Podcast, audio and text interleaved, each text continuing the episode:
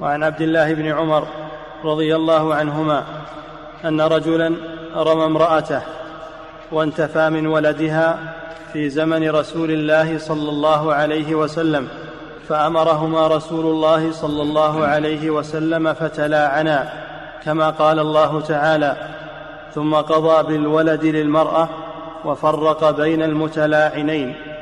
نعم. القذف إما أن يكون بالقول أن يقول رأيتها تزني. وإما أن يكون بالكناية يعني يقول هذا الولد ليس مني. هذا معناه انه زاني فالقذف يكون بالصريح اللفظ ويكون بالكناية. فإذا قال هذا الولد ليس مني فإنه يقام اللعان بينهما. فإذا تم فإنه ينتفي الولد عن الزوج. ويكون تابعا.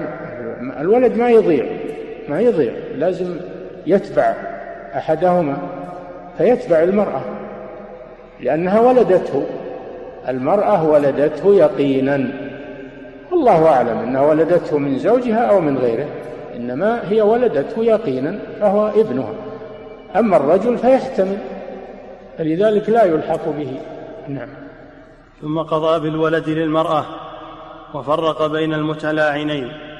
هذا من آثار اللعان أيضا أنه أن, أن الولد ينتفي ينتفي عن الزوج ويلحق بالمرأة. نعم. وعن أبي هريرة يرثها وترثه ويكون محرما لها. نعم.